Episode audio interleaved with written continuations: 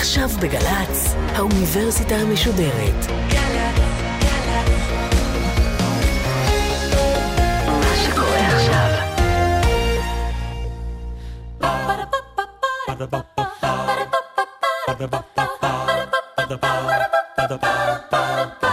האוניברסיטה המשודרת בשיתוף מיזם וויז מציגה המדען העירום מיטב החוקרים בישראל בשיחה עם בן שני, אחד על אחד, מול קהל. והפעם שיחה נוספת עם הפרופסור נועם סובל מהמחלקה לנוירוביולוגיה במכון ויצמן למדע על מסתרי חוש הריח האנושי. עורכת ראשית, מאיה גאייר. ערב טוב לכם, אנחנו נמצאים בתל אביב הערב על הבר ברחוב דיזינגוף, דיזי פרישדון קוראים למקום הזה. הרבה הרבה ריחות מסביבנו. זה אזור נפלא לדבר בו על תחום המחקר של האורח שלנו פרופסור נועם סובל מומחה לנוירוביולוגיה במכון ויצמן. המחקר שלך עוסק בקשר שבין המוח לריח. בחלק הראשון של המפגש ששידרנו בשבוע שעבר הסברת מה זה למעשה ריח מה התהליך הכימי שגורם לאובייקט לשגר אלינו ריח, והסברת גם איך הקולטנים שבאף האנושי מעבירים את האינפורמציה הזו למוח. הערב אנחנו רוצים לדבר על היישומים שיש למחקר בתחום הריח והאופן שבו המוח קולט אותו. מה אתם מצליחים לעשות היום במעבדה עם הנתונים שאתם אוספים על האופן שבו המוח שלנו מקטלג ומתייחס לריחות. פרופסור נועם סובל, אתה באמת הקמת רשת חברתית של ריחות? כן. זה האני המלכותי, כלומר זה לא אני, זה המעבדה אה, שלי שאנחנו עובדים ביחד והכל עושים ביחד, והמעבדה שלנו כן הקימה... מה, וזה במקום אה, להחליף תמונות פרופיל, מחליפים שם פרופילים אחרים?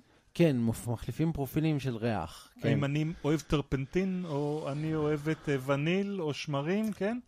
פחות או יותר. אז, אז דיברנו שבוע שעבר על זה שלסך הכל אנשים די דומים בחוש ריח שלהם, אבל עם כל זאת, אם אנחנו מייצרים תיאור מאוד מאוד מדויק ורגיש של חוש הריח שלך, אז אני אזהה את חוש הריח שלך שהוא מיוחד רק לך.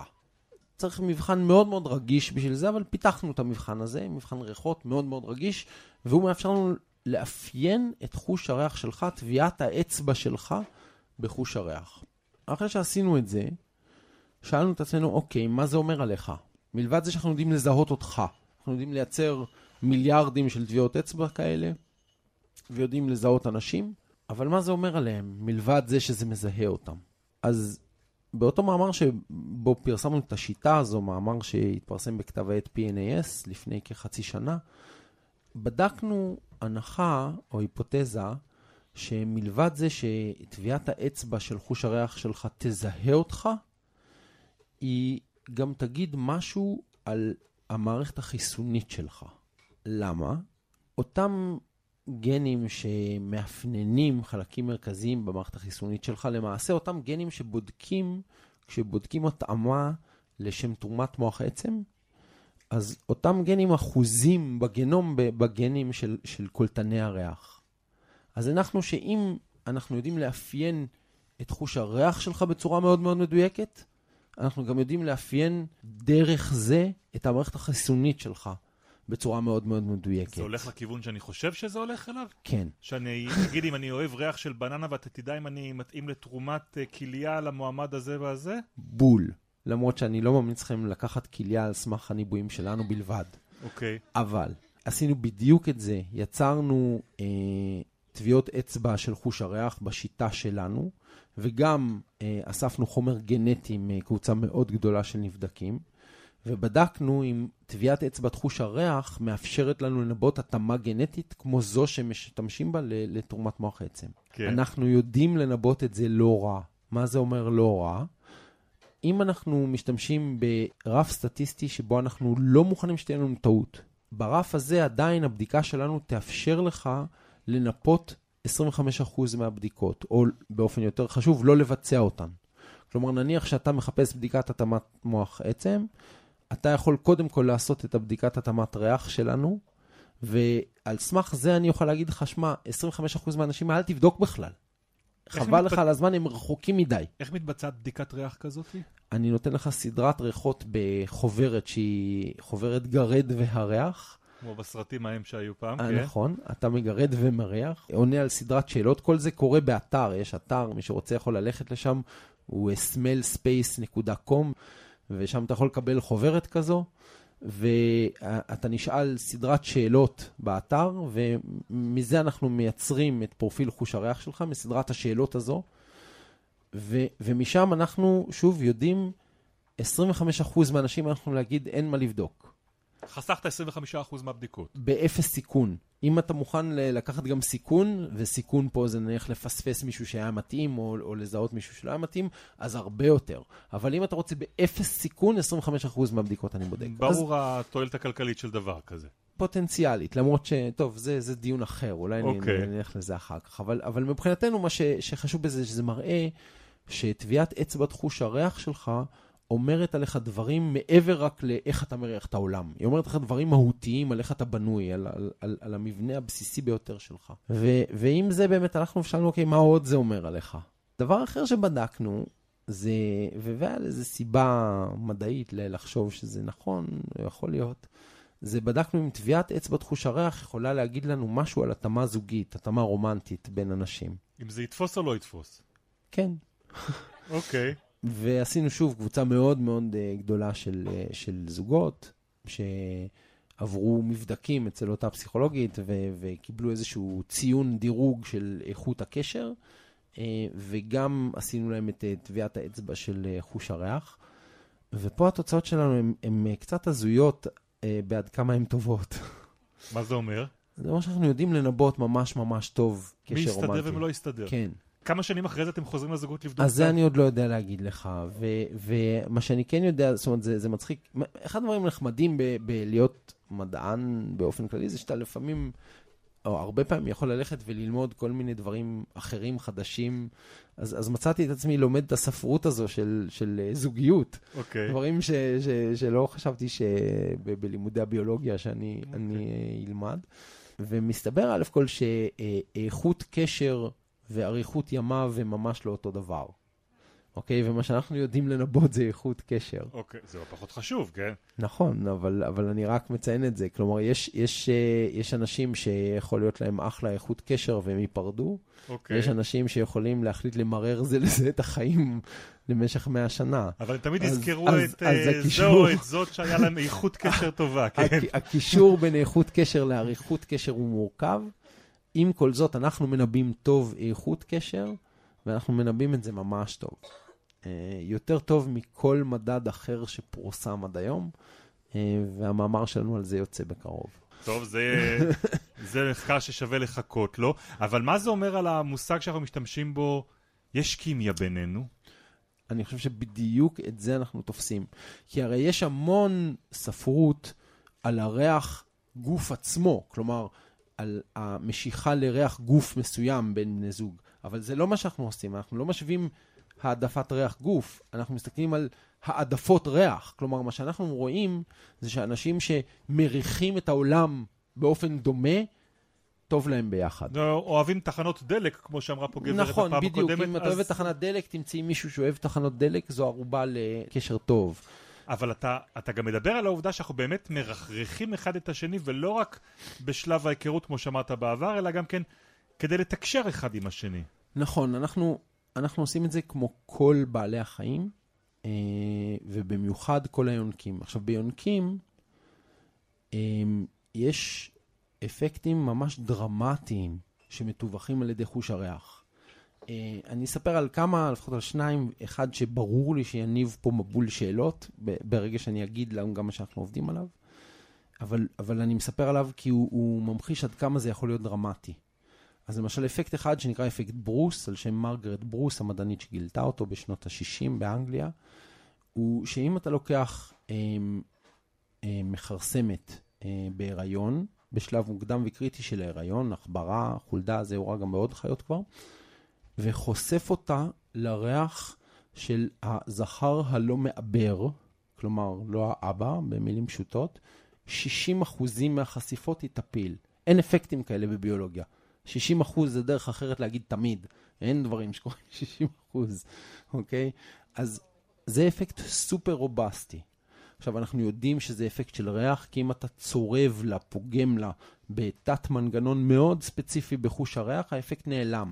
אבל אני רוצה להבין, מה זאת אומרת חושף אותה לריח של הזכר הלא מעבר? אתה לוקח שתן... מסתובבות נשים בהיריון עם הרבה זכרים שלא מעברים אותם בסביבה. אתה מדבר על בני אדם עכשיו. כן. בסדר, נכון, אני כרגע מדבר לא? על... אה, לא, לא, עכברים חיים במחילות בטבע, והם הם, אה, לא, לא חיים בחשיפה כזו. ו, ולמעשה אתה נוגע במה שנחשב ההסבר האבולוציוני לברוס אפקט. למרות שהסברים אבולוציוניים אתה תמיד יכול להמציא בשקל, כן? אבל ההסבר האבולוציוני פה הוא שאם יש חשיפה לזכר אחר, סימן שיש גבר יותר חזק בשכונה, שכבר העיף את הגבר שממנו אה, יש את ההיריון, אז אם זה לך. שלב מוקדם, עדיף כבר לעבור לזה, כי הוא יותר שווה. וזה הברוס אפקט, ו- ואנחנו מסתכלים שוב על האפשרות של מקבילה אנושית אה, לברוס אפקט. אה, עוד אפקט מאוד מפורסם, שאני אגיד עליו כמה מילים, הוא אפקט קולג', שלהבדיל מכל האפקטים ושורה ארוכה של אפקטים ש- שלא נכנסתי אליהם, שהם כולם על שמות המדענים שזיהו אותם, אה, אפקט קולידג' הוא על שם אה, נשיא ארצות הברית קלווין קולידג' בעת השפל הגדול. אה, אפקט קולידג' הוא אפקט שעובד בשני הכיוונים. אם אתה לוקח למשל נקבה של, של אוגר, ונותן לה אה, להזדווג עם הזכר עד אפיסת כוחות. כלומר, היא לא תזדווג יותר. אם אתה מביא זכר חדש, היא שוב תזדווג. אוקיי? יש לה כוח מחודש אוקיי. לרגל הזכר החדש. אה, האפקט עובד גם בכיוון ההפוך, הכיוון ההפוך יראו אותו יותר עם חולדות. עכשיו, כמובן תשאל איך נשיא ארצות הברית קלווין כן, זכה. נלך עכשיו, לנשיא. עכשיו ראשית כל אני אציין אה, שוב ש, שללא ספק זה אפקט של חוש הריח, שוב אנחנו יודעים את זה, כי אתה פוגם ב, בחלק ספציפי, אתה צורב, ממש צורב באף עברון של חוש הריח, האפקט נעלם. כלומר, האפקט לחלוטין תלוי ריח. אז הסיבה שקלווין קולידג' זכה שהאפקט ייקרא על שמו, קלווין קולידג' היה נשיא הברית בזמן השפל הגדול, שנות ה-20 המאוחרות, 30 המוקדמות, והסיפור הולך שהוא ורעייתו היו בסיור ב, אה, בחווה אה, של לולים, והלולן קודם עשה סיור אה, לגברת קולידג', והוא הראה לה את, ה, את הלול עם, עם אה, הרבה מאוד אה, תרנגולות ותרנגול אחד. וגברת אה, קולידג' שאלה אותו, מה, התרנגול האחד יש לו כוח לעשות כל מה שצריך? ו- והוא אמר, כן, הוא תרנגול מאוד מאוד אה, חזק, יש לו מלא כוח. אז אה, אה, היא אמרה, תהיה בטוח לספר למר קולידג' על הדבר הזה שאתה, שאתה עושה לו את הסיור. בסדר, עשה אחרי זה סיור למר קולידג', אמר, אתה רואה, יש את כל התרנגולות, והתרנגול הזה, והתרנגול האחד הזה יש לו מלא כוח, וזה וזה. אז הנשיא קולידג' שאל אותו, ותמיד עם אותה תרנגולת? הוא אמר לא, לא, מה פתאום, עם כל התרנגולות. הוא אמר, אני מקווה שאמרת לגברת קולידג' שכך הדבר. אה, אז, מכאן, אה, מהסיפור הזה, מגיע אה, השם של אפקט קולידג'. אבל, אבל לענייננו, הנקודה החשובה היא שהאפקט הוא, הוא לחלוטין תלוי חוש ריח, אה, ו- והאפקטים האלה של חוש הריח על התנהגות בכלל והתנהגות רווייתית בפרט ביונקים, הם לחלוטין אה, כוללניים בעולם ההתנהגות היונקית, ו- ולדעתנו, במעדה שלנו, גם בבני אדם, אנחנו משקיעים בזה הרבה מאמצים. יש עוד צרכי תקשורת שבהם אנחנו משתמשים בריח? מקומות נוספים ש, שאנחנו מסתכלים עליהם הם, הם דברים כמו דומיננטיות חברתית, אה, ש, שאנחנו חושבים שיש לה ריח. אוקיי. ולשאלתך, אה, אה, תחום שהוא קצת טעם החודש ב, בעולם המחקרי הזה בשלוש-ארבע שנים האחרונות, זה דבר שנקרא ריח הפחד. יש הנחה כזו תרבותית שלפחד יש ריח, והרבה קבוצות ואנחנו מסתכלים על זה, כאשר הניסויים האלה באופן אה, אופייני, מה שקורה בהם זה שאוספים זיעה מאנשים במצב של פחד. אה, אני מאוד אוהב את המודל שלנו לניסוי הזה, אנחנו זורקים אנשים ממטוסים. תסביר, תסביר מהר. אנחנו משתפים פעולה עם uh, מרכז הצניחה בחוף דור. משעתיים קודם, שזה עוד יותר מפחיד, אנשים מחכים שם להמריא, ואנחנו uh, מדביקים להם uh, אוספי זיעה, ואוספים מהם זיעה uh, לפני ואחרי שהם נזרקו ממטוס, ואין דבר מפחיד מזה. ואנחנו אוספים את הזיעה הזו, אנחנו אחרי זה משתמשים בה בניסויים התנהגותיים, שאנחנו חושפים אנשים לזיעה הזו ו- ורואים מה היא עושה להם התנהגותית, אנחנו משתמשים בזה הזו בניסויי הדמיה מוחית, או דימות מוחי ליתר דיוק, דבר שלא דיברנו עליו, אבל אנחנו משקיעים בו המון במעבדה שלנו. אה, שיטה שמאפשרת לנו למדוד רמות פעילות מוחית בבן אדם מתנהג, ואנחנו מסתכלים על תגובת המוח לריחות האלה, אה, ומנסים להבין אם ומה זה עושה לנו. ואם לענות לך בצורה קטגורית, לפני שניכנס לפרטים, אז כן, יש לנו תגובה לריחות האלה. אנחנו מגיבים, מתנהגים וחושבים אחרת כשאנחנו נחשפים לזיעת פחד. אצל אובייקט, אצל מישהו ש, שנמצא מולנו. אה, אני מניח, כן, אצלנו בניסויים אתה אפילו לא יודע שזה מה שאתה מריח. אנחנו בניסויים חושפים אותך לריח שאתה לא יודע מאיפה הוא מגיע ומה הוא מכיל ו- ושום דבר.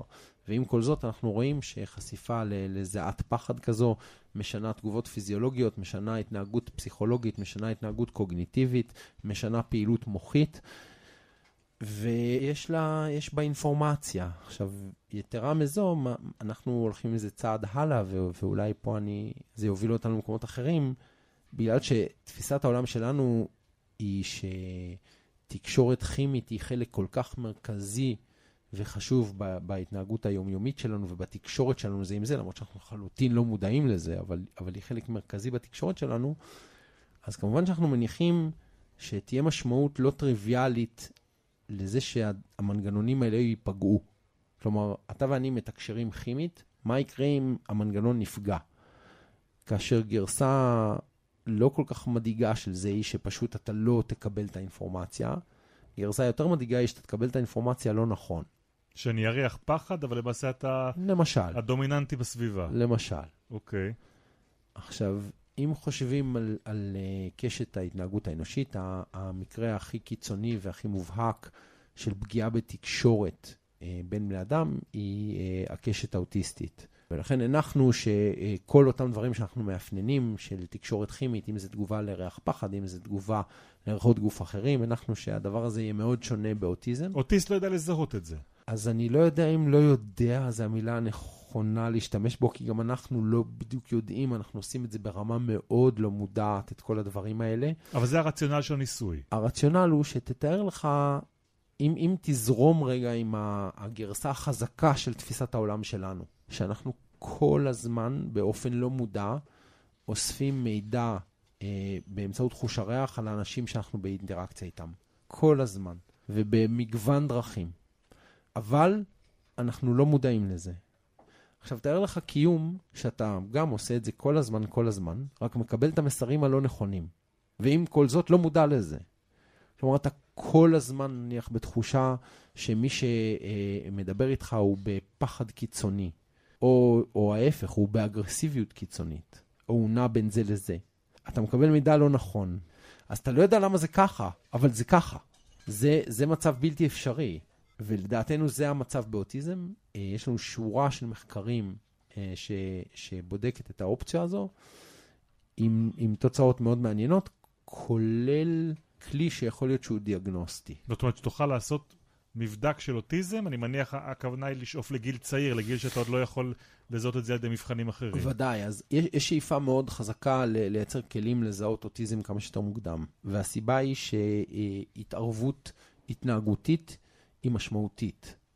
כלומר, אפשר ממש לשנות את המסלול ההתפתחותי על ידי התערבות התנהגותית, אז, אז יש ערך לזהות אוטיזם כמה שיותר מוקדם, בזה אין ספק. פה אני אקשור משהו לדיון שלנו משבוע שעבר. אתה זוכר שדיברנו על תגובת ההסנפה. כן. שאנחנו מסניפים אחרת אה, לריח נעים או לא נעים, או חזק או לא חזק. אחד היתרונות הנוספים של, של התגובה הזו בהקשר של המחקר שאנחנו מדברים עליו עכשיו, הוא שהוא נותן לנו מדד לא ורבלי, כלומר לא שפתי, לתפיסת ריח. אני יכול להרכיב איזשהו משהו על האף שלך, שימדוד את תגובת ההסנפה שלך, לתת לך כל מיני ריחות, ואני אדע מה אתה חושב הוא נעים ומה הוא לא נעים, בלי שתגיד לי כלום, אוקיי? בלי שתדע לדבר, בלי שתפתח דיבור עדיין, כי אתה בן שנה. אוקיי? כל מה שאני צריך לעשות זה למדוד את זרימת האוויר באף שלך, עוצמת ההסנפה, שטח ההסנפה וכולי. ואני אדע מה אתה חושב על הריח בלי שתגיד מילה.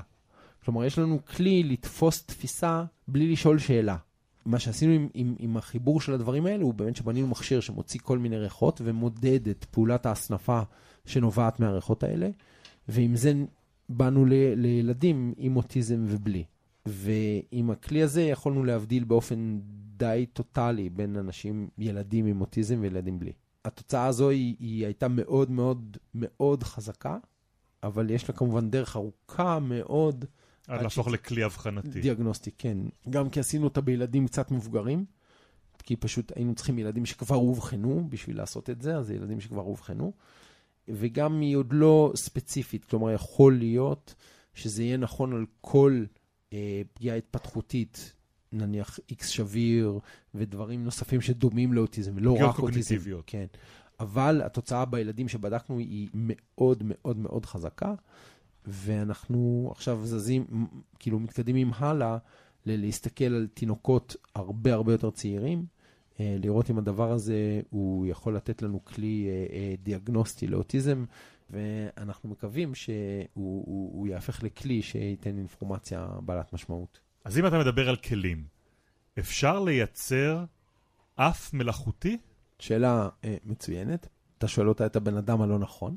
אה, כי אני אומר את זה כי פשוט במקרה בארץ פועל אלוף העולם אה, בדבר הזה, וזה חוסם חייק, שהוא בטכניון בחיפה, אה, שמפתח אה, אפים מלאכותיים לדיאגנוסטיקה אה, רפואית. הוא, הוא אה, באופן הכי פשטני, הוא, הוא יוצא אה, להריח סרטן.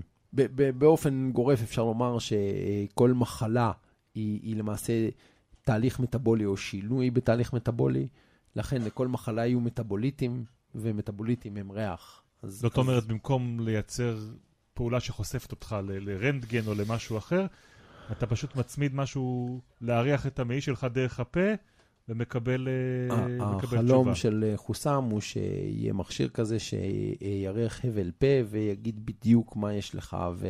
וכמה. אה, והוא באמת, הוא מוביל עולמי בתחום הזה.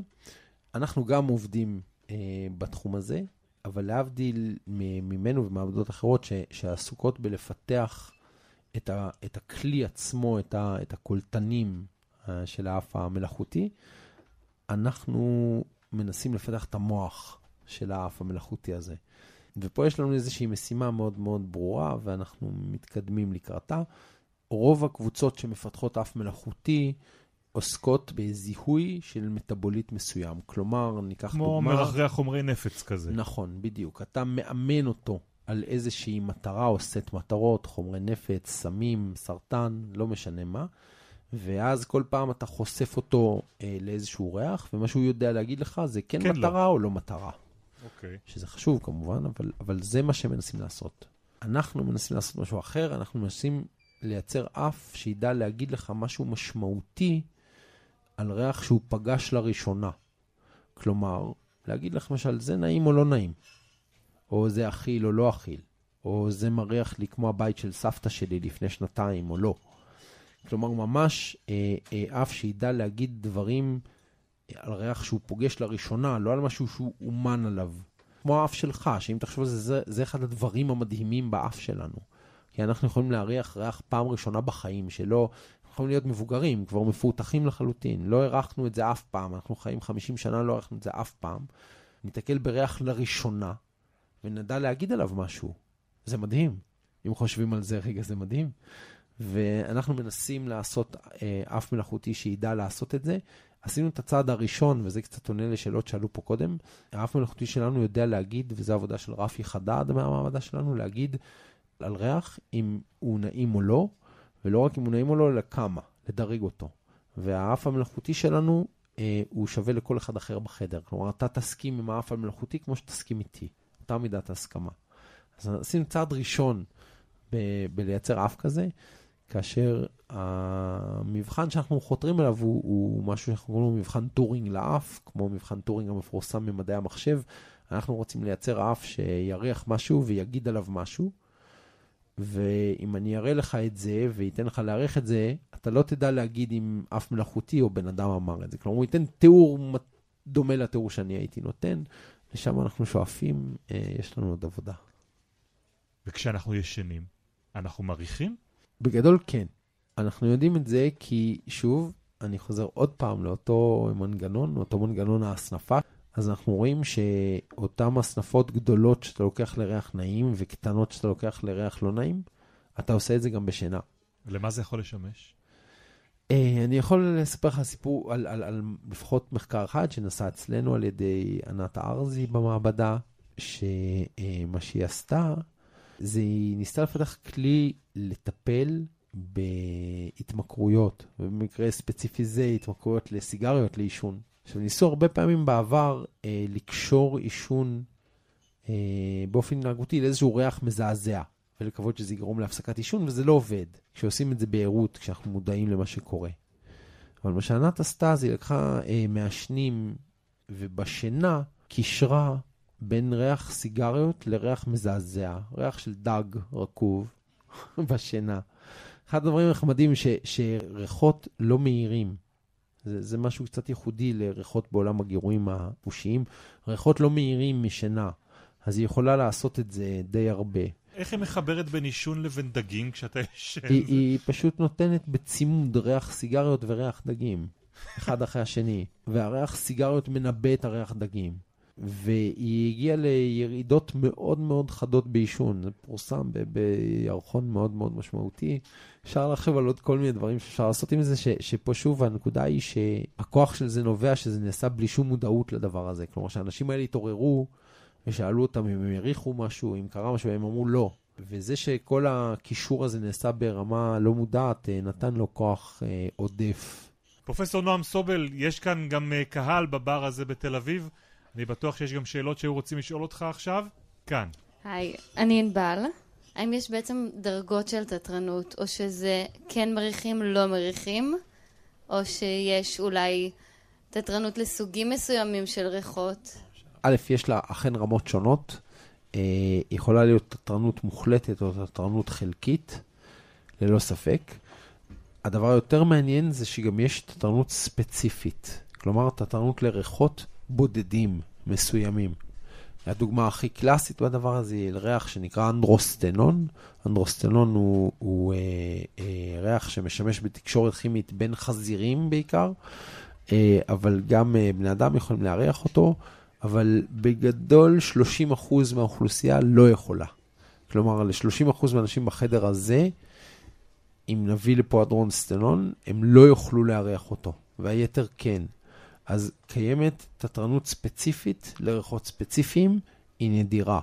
אורי, שאלה אם אפשר לאמן את חוש הריח לא להריח ריחות מסוימים. זאת אומרת, אם אתם נמצא בסביבה שיש בה ריח ממש ממש לא טוב, אם אפשר כאילו איכשהו להחליט לכבות את חוש הריח בסביבה הזאת. לא. גם לא ניסיון של הרבה זמן אה, לא, לא מכשיר אותך? לא. עקרונית יש, ישנה תופעה שנקראת הביטואציה, שהיא התרגלות. זאת אומרת, אינסטלטור התרגל. והיא לא, דוווקא לא, לא לאורך הקריירה. אתה ש... אני הייתי אינסטלטור הרבה שנים, אז... כן? כן? היינו צריכים להתחיל בזה, עכשיו הכל ברור. כן. אבל אה, לענייננו, ההתרגלות היא אקוטית. כלומר, כולנו מכירים את החוויה, תסלחו לי על הדוגמה, אבל אתה נכנס לשירותים ציבוריים, אתה נכנס פנימה, זה סירחון לא נורמלי, אחרי כמה זמן כן. אתה לא שם לב כל כך לריח. אחרי כמה זמן אם אתה שוהה שם, בפנים, כן? לתהליך הזה קוראים הביטואציה, או אפשר להשתמש פה לצורך הדיון במילה התרגלות.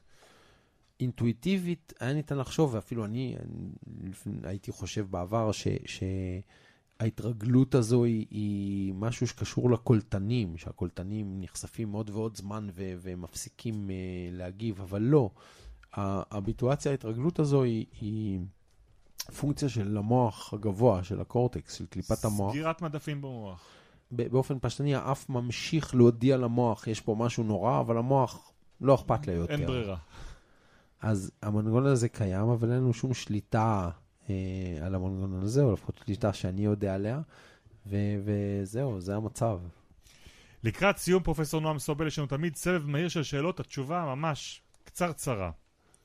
אם היו בפניך אפשרויות בלתי מוגבלות, איזה מחקר היית מבקש לערוך? וואו, לא הכנת אותי עם איזה לראש. זה הרעיון. אם, אם היו בפני אפשרויות בלתי מוגבלות, הייתי רוצה אפשרות לחקור הפלות אה, ספונטניות בבני אדם אה, בצורה שהייתי יכול אה, לעשות דברים שמבחינה אתית אה, אני לא יכול ולא רוצה לעשות. אבל אם היית מתאר לי עולם שאין השלכות אתיות, אז הייתי רוצה דיברת לעשות. על הקשר הזה בין, בין ריחות ובין הפלות, מה שמוצאים כן. אצל עכברים, הייתי שהוא רוצה באמת לראות אם יכול. לגרום להפלות, כן. טוב מאוד שיש גם אתיקה, אני כן. לא- מה הריח שאתה הכי אוהב? העוגת אפרסקים של אמא שלי. מה זיכרון הריח הכי רע שלך? אה, לא יודע, אני לא רוצה ללכלך על הילדים שלי, אז אני לא, אני לא, אני לא רוצה לענות. פרופסור נועם סובל, תודה רבה רבה לך על הערב הזה, על הביצוע הטכני בין קטן ובין יהודאי. תודה נוספת לאחינועם קפון שעוזרת לנו הערב ולליאור סנבטו, לשותפים שלנו במיזם וויז, תעקבו אחריהם ואחרינו בפייסבוק, ועד הפעם הבאה, לילה טוב.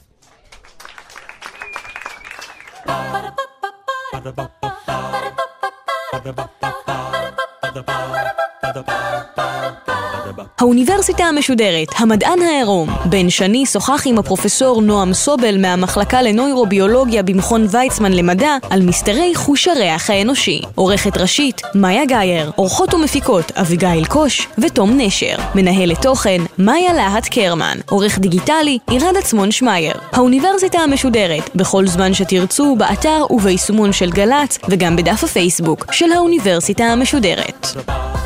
about.